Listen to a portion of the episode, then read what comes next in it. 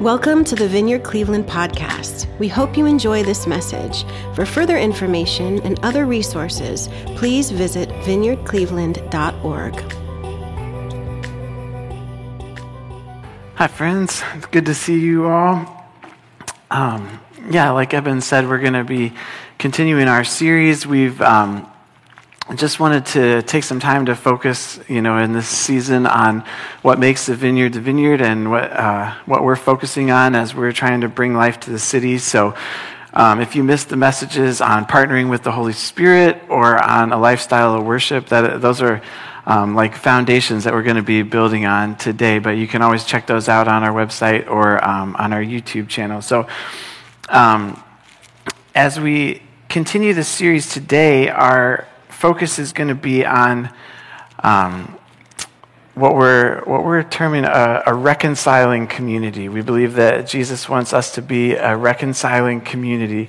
So we're going to talk today about what that means and about uh, what Jesus is calling us to and why it's so important. Um, but before we do that, uh, we're going to be we're going to be in the book of Ephesians, chapter 2, if you wanted to turn there. But I wanted to start off the Apostle Paul, who wrote Ephesians, right before he gets to Ephesians 2, he, he leads into it with a prayer. So as we're starting to read in Ephesians 2, I want us to come from it. Um, come to it from like the place of this prayer that Paul prayed right before he wrote it. And this was his prayer for the Ephesians. And I just want to pray it over you and over us as we get started. So, um, I'm always telling the people in the life track class that I teach that, um, you know, some, sometimes I think we, we think of like prayers that someone else has already written as, as less important. But if you take the words of these prayers that are already given to us in the Bible, maybe when you don't even know what to pray or when you feel like your heart doesn't know what it needs, you might find so much life in just praying out the prayers that God has led other people to pray and the things that we we know are on his heart to give us because this is this is scripture. You know, we know that God wants to give us these things that Paul is going to pray for. So so let's pray before we start, but instead of the normal things that pastors pray over their sermons, let me just pray uh, Ephesians 1 um, starting in verse 17. So I pray that the God of our Lord Jesus Christ, the Father of glory, may give us the spirit of wisdom and of revelation in the knowledge of Him. We would have the eyes of our hearts enlightened, that we may know what is the hope to which He has called us, what are the riches of His glorious inheritance in the saints and what is the immeasurable greatness of his power toward us who believe, according to the working of his great might that he worked in Christ when he raised him from the dead and seated him at his right hand in the heavenly places, far above all rule and authority and power and dominion, and above every name that is named, not only in this age, but also in the one to come. And God put all things under his feet and gave him as head over all things to the church, which is his body, the fullness of him who fills all in all. So, God, would you enlighten the eyes of our hearts? Would you give us the spirit of wisdom and revelation in the knowledge of you? Open our minds to hear what you have for us and to change where we need to change. In Jesus' name. Amen. Amen. So, with that focus on Jesus and his spirit of wisdom in us and his reign over the church as his body and the fullness of his plan for the world, let's pick up in Ephesians chapter 2, verse 1. And this might seem like an abrupt transition to you. Paul was a master of things for effect because we have all that stuff, that positive stuff in our mind, like, okay, this is, this is encouraging, this is uplifting. And Ephesians 2, verse 1 says, And you were dead in the trespasses and sins in which you once walked, following the course of this world, following the prince of the power of the air, the spirit that is now at work in the sons of disobedience, among whom we all once lived in the passions of our flesh, carrying out the desires of the body and the mind, and were by nature children of wrath like the rest of mankind. But God, maybe the two best words in the Bible, but God, being rich in mercy, because of the great love with which He loved us, even when we were dead in our trespasses, made us alive together with Christ. By grace you have been saved, and raised us up with Him, and seated us with Him in the heavenly places in Christ Jesus, so that in the coming ages He might show the immeasurable riches of His grace and kindness toward us in Christ Jesus. For by grace you have been saved through faith. And this is not your own doing, it is a gift of God, not a result of works, so that no one may boast. For we are his workmanship, created in Christ Jesus for good works, which God prepared beforehand that we should walk in them. So, um, as, as we read that, you might have noticed that it doesn't really talk directly about community or being a reconciling community at all.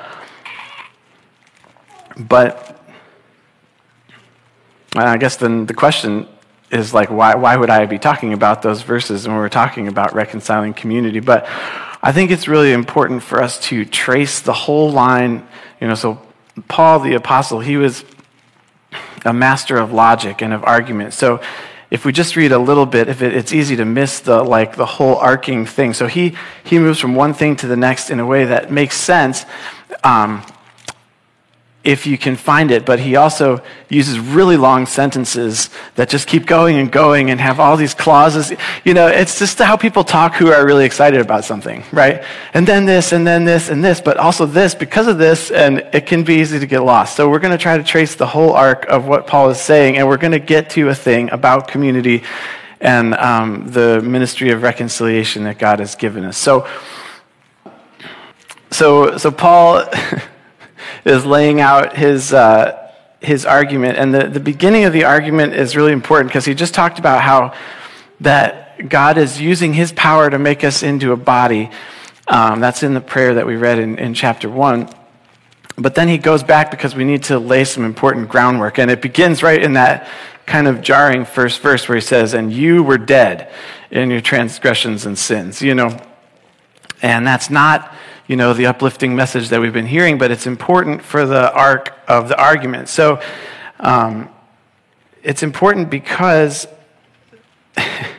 it, what he's doing it before he even starts, when he's talking about God's kingdom and the community of the church, is he's leveling the playing field completely. Um, it's, you know, community, it just doesn't work well if some people are more important than others. And um, I mean, that hopefully that's intuitive to you. Like, it, it's just if if there's like classes of citizens in the community, then that you know there's there might be community within the classes, but the the, the groups aren't going to mix, and there's always going to be division. And so, what what Paul is doing is putting us all on level ground, right at the beginning of what where he's going in this chapter. Um, in using the most black and white terms possible. I mean, you're dead, right? That's a, that's a figure of speech, but it's a very strong image. Um, dead people literally can't do anything, right? They're helpless and lifeless and all those things, right? You, under, you guys all understand what that means. Um, but he's, he's not saying that just about like some of us. He's like, no, you, all of you. Um, in English, we don't have that plural you like other languages do, but that's what it is, you know, in Greek. You, all of you, were dead. Just straight up dead. And, um, and so you, it's a kind of a case where you, where you need to know the bad news before the good news makes sense, right? So he's laying out here not only the gospel, but the, the blueprint for community. And the, the foundation of it is that all of us were equally dead. You know, it's not like um, maybe you you know seen the Princess Bride. You know, he's only mostly dead. You know, but but that's not how it is with actual death. You know, people are dead or they're not. Um, all of us were the same amount of dead. None of us were just mostly dead. We're all the way dead in our transgressions and sins. And um, and so that puts us all on the same playing field. He says it's by grace that we've been saved, right? And grace is a word, that's a church word that can easily get lost. You can read it, and, but grace just means a free gift. That's all it means. So, um, a gift is not something that you earn, it's just something that you receive, it's something that's given to you. We're saved by the, just by the grace of God. We all need, and we all need the gift equally as much. None of us are earning anything because remember, we're dead. So that is where he says is, and the, point of that is that no one would be able to boast. And boasting is just what you do when you put yourself above where other people are. That's basically what boasting is. And he's saying that in the community that I'm laying out, there's simply no room for any of that. There's no room for you to place yourself above anyone else. Um, and there's also, uh, this is just a side note, but there's also no room for that false humility where you try to put yourself below everybody else. Like, oh, I'm nothing, I'm just a worm, but, you know, like, no, all of us are on the same level. We, yeah, you were dead, but now you're alive in Christ. That's where we're getting to, and so was I. No, no difference. So, um, so it's really important that we see that, that leveling of the playing field first. That's what those first verses are about. And he's saying, you know, he's just eliminating all the possibility that anything you did by your own works is what got God's attention about you. He's saying God already loved you as much as he could love you. And in fact, it's not about anything you did, because in fact, you're God's work. Do you see that in verse 10? Let's, uh, let me just go back to that, because Ephesians 2.10 is one of my favorite verses. He's saying, so in verse 8 and 9 this is so this is none of this is your own doing. It's a gift of god not a result of works so that no one may boast. And he says for, for we are his work. This is taking all the focus off of what we've done. He's saying that we're the work of god and that god created us in christ for the works that he has planned for the world which are prepared beforehand. And they're already in progress.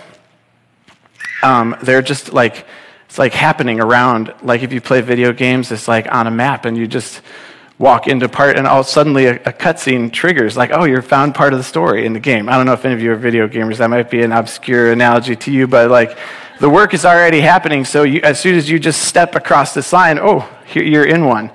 And that's the, that's the picture that he's saying like God is sovereign over all of his creation and he's the one that is working things toward his plan. So that puts us all on the same level. That's the situation in which we all find ourselves. We were dead, but we've been saved by the free gift of God. And so, so why? Why is it that way? Why did God set it up that way? Um, well, there's a variety of reasons for His glory and for you know, probably other reasons that we don't even understand yet, but one of them is because his goal is reconciliation.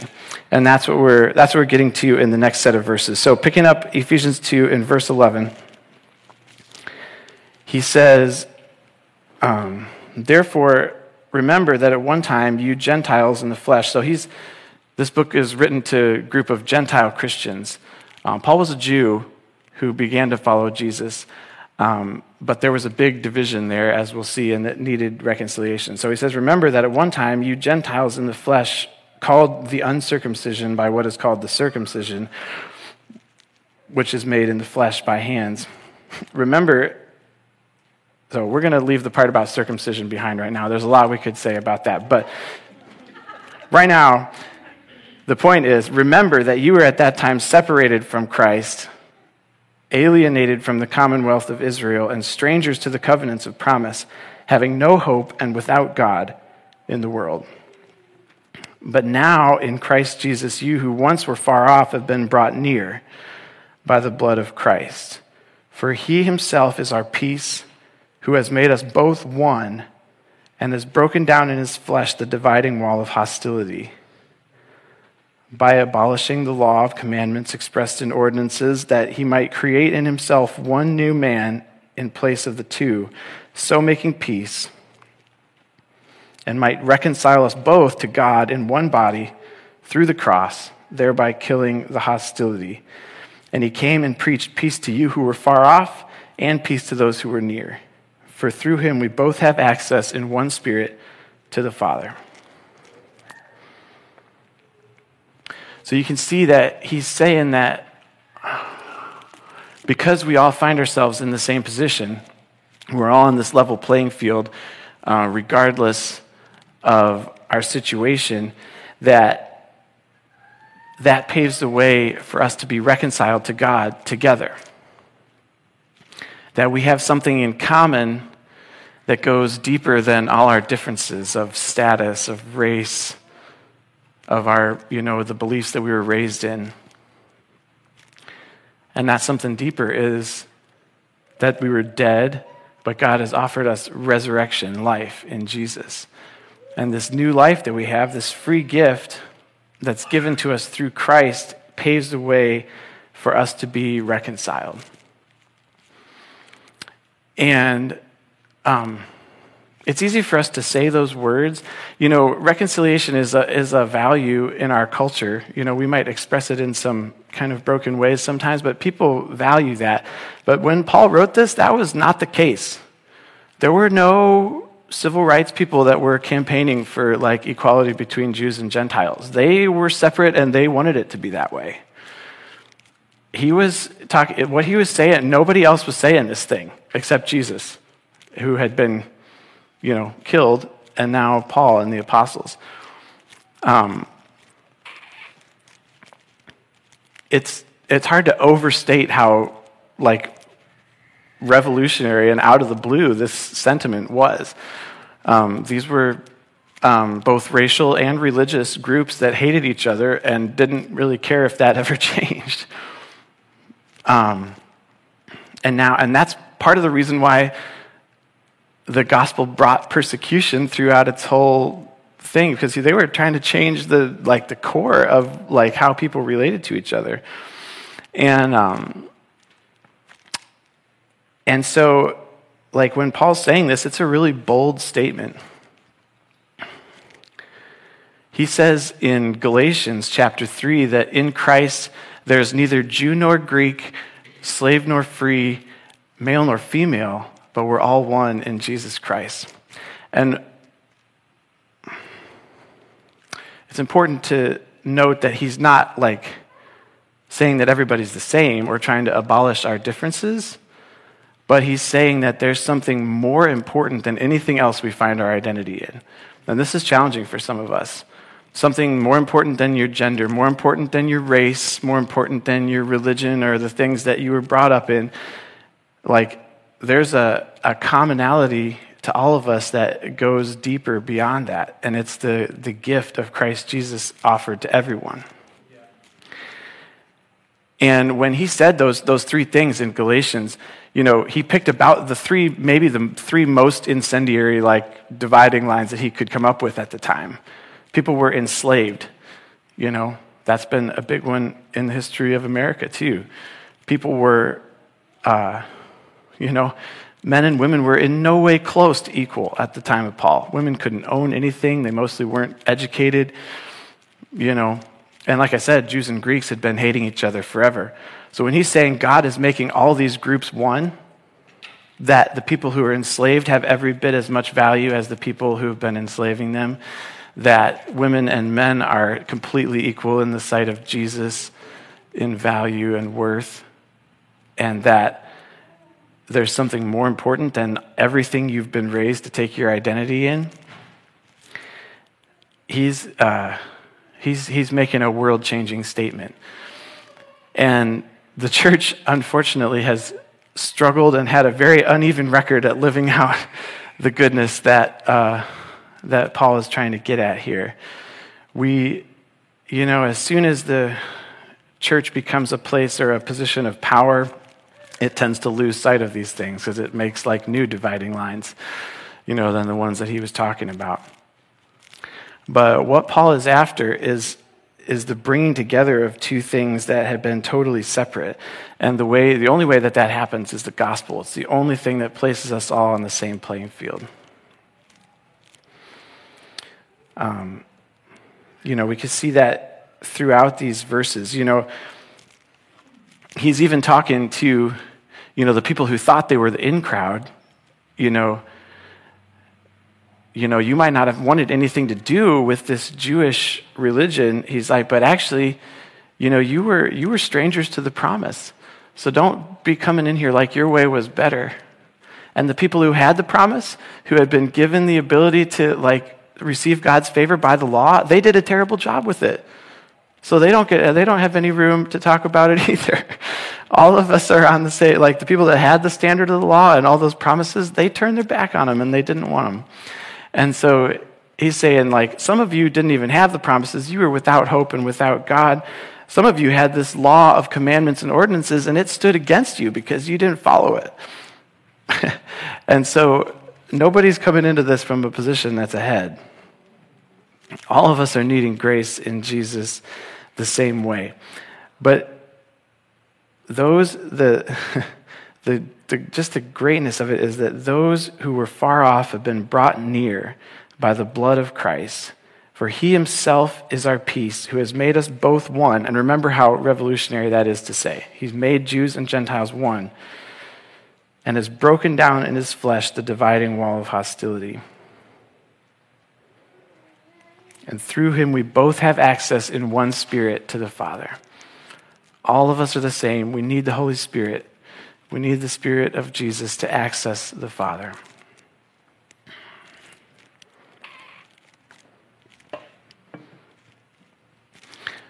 So that's how the that's how the gospel and us all being on the same playing field brings us to that place of reconciliation. But then the question is why does God care about reconciliation?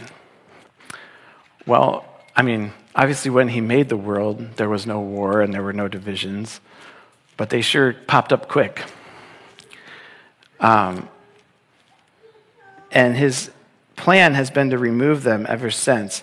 But listen to what His plan is the reason the reconciliation is important is because it builds his kingdom. And that's what the rest of the chapter is about. So after he says in verse 18 that through him we both have access in one spirit to the Father, finishes the argument in 19 through 22 here. He says, So, then you are no longer strangers and aliens, but you are fellow citizens with the saints members of the household of God, built on the foundation of the apostles and prophets, Christ Jesus himself being the cornerstone, in whom the whole structure, being joined together, grows into a holy temple in the Lord. In him you also are being built together into a dwelling place for God by the Spirit.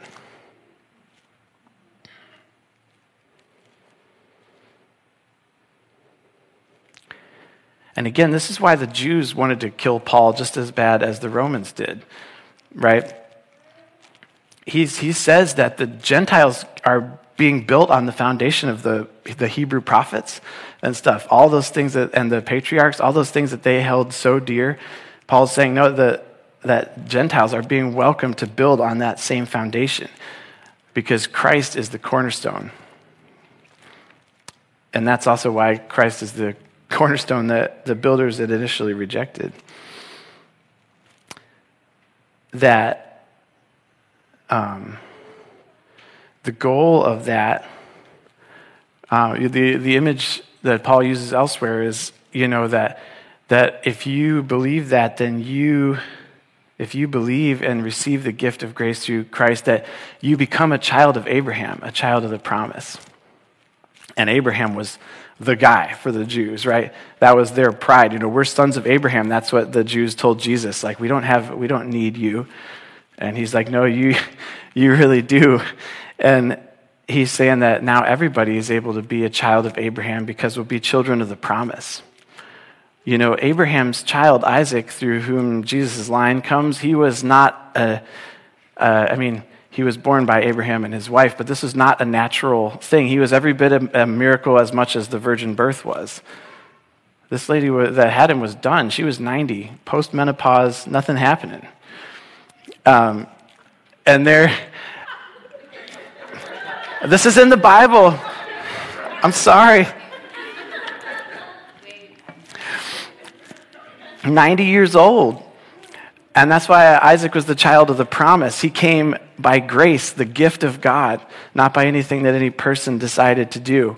And God is saying that's the kind of child of God that we can be, that we get born into this family supernaturally. Are you starting to see why there's no room for like divisions? All of us are equally impossible. Our salvation, each one of us, is equally impossible. No matter what you've done or how good or bad you think you were, your salvation takes just as much of the free gift of God's grace and just as much of the blood of Jesus to happen as anybody else's does. And because of that, because we all get to be built on that foundation, that allows us to be joined together and grow together into a temple for the Lord, a dwelling place that will be a light and show what God has in mind to the whole world. Reconciliation is important because if the church doesn't do it, if we're filled with divisions and infighting and, you know, angry Facebook comments and all the other things that the rest of the world does, then why would we be any different? You know, what's the, what's the message that people are going to want to see? But as we are joined together and reconciled, as we bring things that have been at odds together under the banner of grace and total need and dependence on Christ, we have a chance to show a unity that is literally not happening anywhere else in the world. You guys probably feel how divided our culture is, you know. But we're building a place where something is more important than those divisions. And what that looks like is that you'll probably be in here with somebody who believes things that are totally opposite of what you believe. Um, you know? Um, there's probably some of you here that believe exactly the opposite of what I believe, but hopefully you'd never know it from how I treat you. Um, and, uh, and so, what that means for us as we close, what does it look like for us to build that community? Well, first of all, we have to keep the grace of God and the gospel in the forefront of our minds all the time. We can never forget how much we need God. Not just that we needed Him before we were saved, but we still need Him. Our salvation is a thing that continues to be worked out. You know, just as we accepted Christ, that's how we continue in Him, Paul says in Colossians. You know, so we receive God through grace, you know, through faith by grace, and that's how we continue as well, only by believing in God's grace. But what it looks like for us to walk that out, what does it mean for us to walk into those good works that God prepared beforehand? Well, one of them is being that temple. It looks like fighting for unity. It looks like laying down the things that we've taken identity in that aren't Jesus. And that's really hard because our culture tells us to take identity in things.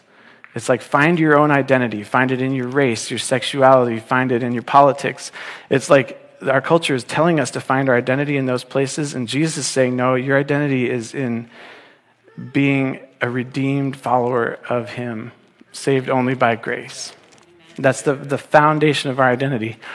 And the foundation of that is that God loved us the, the reason that he did all that is for all, he loved all of us and he loved us all the same. He didn't love me more than you. He didn't love the person that makes you uncomfortable, you know, any less than he loves you. And what that means for us, is, Paul says in 2 Corinthians, that God has given us the ministry of reconciliation. So it's not enough for us to just sit here and like passively believe in it, but we've been given a ministry, like a work is what that word is. Um, we've been given the work of reconciliation, so we need to do it. And there's two parts of that, and the two parts are both helping people be reconciled to God. There's a lot of people that don't think God wants anything to do with them. One time, me and a, a buddy of mine were look at, we're just out looking for people to pray for, and we walked up to these two guys in a subway, not like a train, but like a restaurant, subway. Um, I don't know why that's important. It's not for the story, but just so you know. And it was a subway in a Walmart. Um, and we walked up to them and we're like, uh, Can we pray for you? And the guys, like, they looked at each other and they're like, Well, they didn't know what to say. He was like, Yeah, but like, we're gay. Do you still want to? And we were like, Yes. and it's just a shame that people like that think that God doesn't want anything to do with them. Um,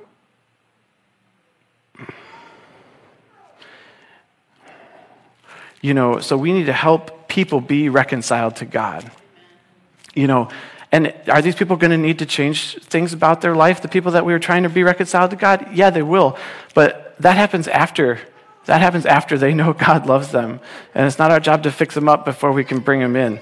Like, the doors of the church have to be open to everybody. You can come in, you can find out about how God loves you.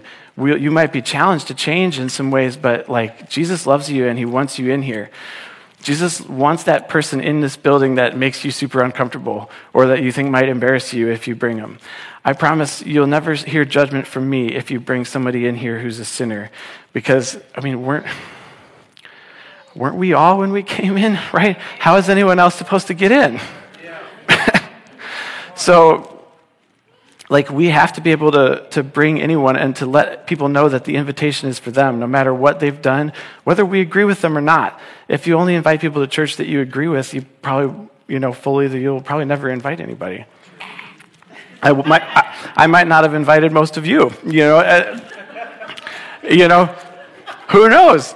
But that like that is not what's important. Like i'm happy that each one of you is here though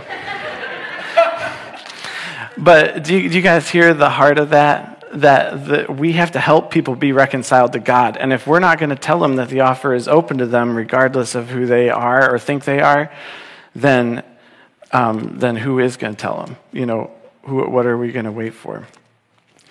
And the other part of that uh, message of reconciliation is that, you know, the, the church has a chance to be a testimony. The original church, it, started in Antioch. It says in the Bible that was the first place that they started calling them Christians. And they just did that because there wasn't any other label they could think of to put on them. You know, and Jesus from the beginning was about these uh, unions of unlikely opposites right? Just among his disciples, he had a tax collector, like a person that had sided with the occupying Romans, and a zealot who was like a, a rebel, like fringe movement um, that was trying to overthrow the government. Just imagine the conversation those guys had. Like, why are you picking? They probably were so like, why? Why, Jesus? Why did you put these people in here? You know, Jesus had educated people and totally uneducated people. Um, I mean, he, he was always bringing, even from the very beginning, bringing together people that had really nothing else in common. But the bond that they had as redeemed children became deeper than all that. And they just had to call them Christians. The only thing these, have, these people have in common is Christ. And like I was saying, with Jews and Greeks, like this is the, the most entrenched like racial divide you can think of. You know, these people didn't want to be together, like Jews and Muslims, or you know, things like that. Like the, what he's saying, like uh, and what Jesus said has a chance to be an incredible testimony. That if people will really come together, um, you know, and and unite across things that are have been sources of identity, like that can be a huge testimony of Jesus' reality to the world. that's why our church, that's why we want to be filled with people who are of different generations, of different races. That's why we want to, you know, empower men and women to serve, you know, and just all the things that that God has in that places where people have been oppressed, people that have had animosity between them. It's part of our ministry of reconciliation to bring those things together because that points and offers a picture of the reconciliation that all of us can have with God. And as we're built up into that holy temple, that's the kingdom of God being built, and we get to be part of that. So, the challenge, and the, challenge for me, I'll just be honest with you, is to be as passionate about that when I'm out living my life as I am when I'm talking to you about it right now. It's getting me fired up when I'm talking to you about it. It's harder when you meet somebody in the store and you're like, oh, I need to, what do I, I need to invite this person to, to come or to do something. Or like you see someone struggling and be like, hey, here's my phone number, call me if you need something, you know, and not to worry about judging that person or what they might be like, but just let them know that there's an invitation to know the God of everything and to be changed by Him and loved by Him. And so that's what I want to encourage us to, to move forward in. You know, as we grow in this, like we have to remember the common ground that we all start from, and we need to like be conscious of that as we walk through our lives because the invitation is ours to extend the, the ministry of reconciliation is ours. And, and if, if you know, we're, we're God's plan, we're, I, I heard someone say one time, and it always stuck with me, like, we're God's plan A for reaching the world, and there's not a plan B. Like, we're, we're it. This is how He wants to do it. And we have to be willing to uh, get a little uncomfortable about that.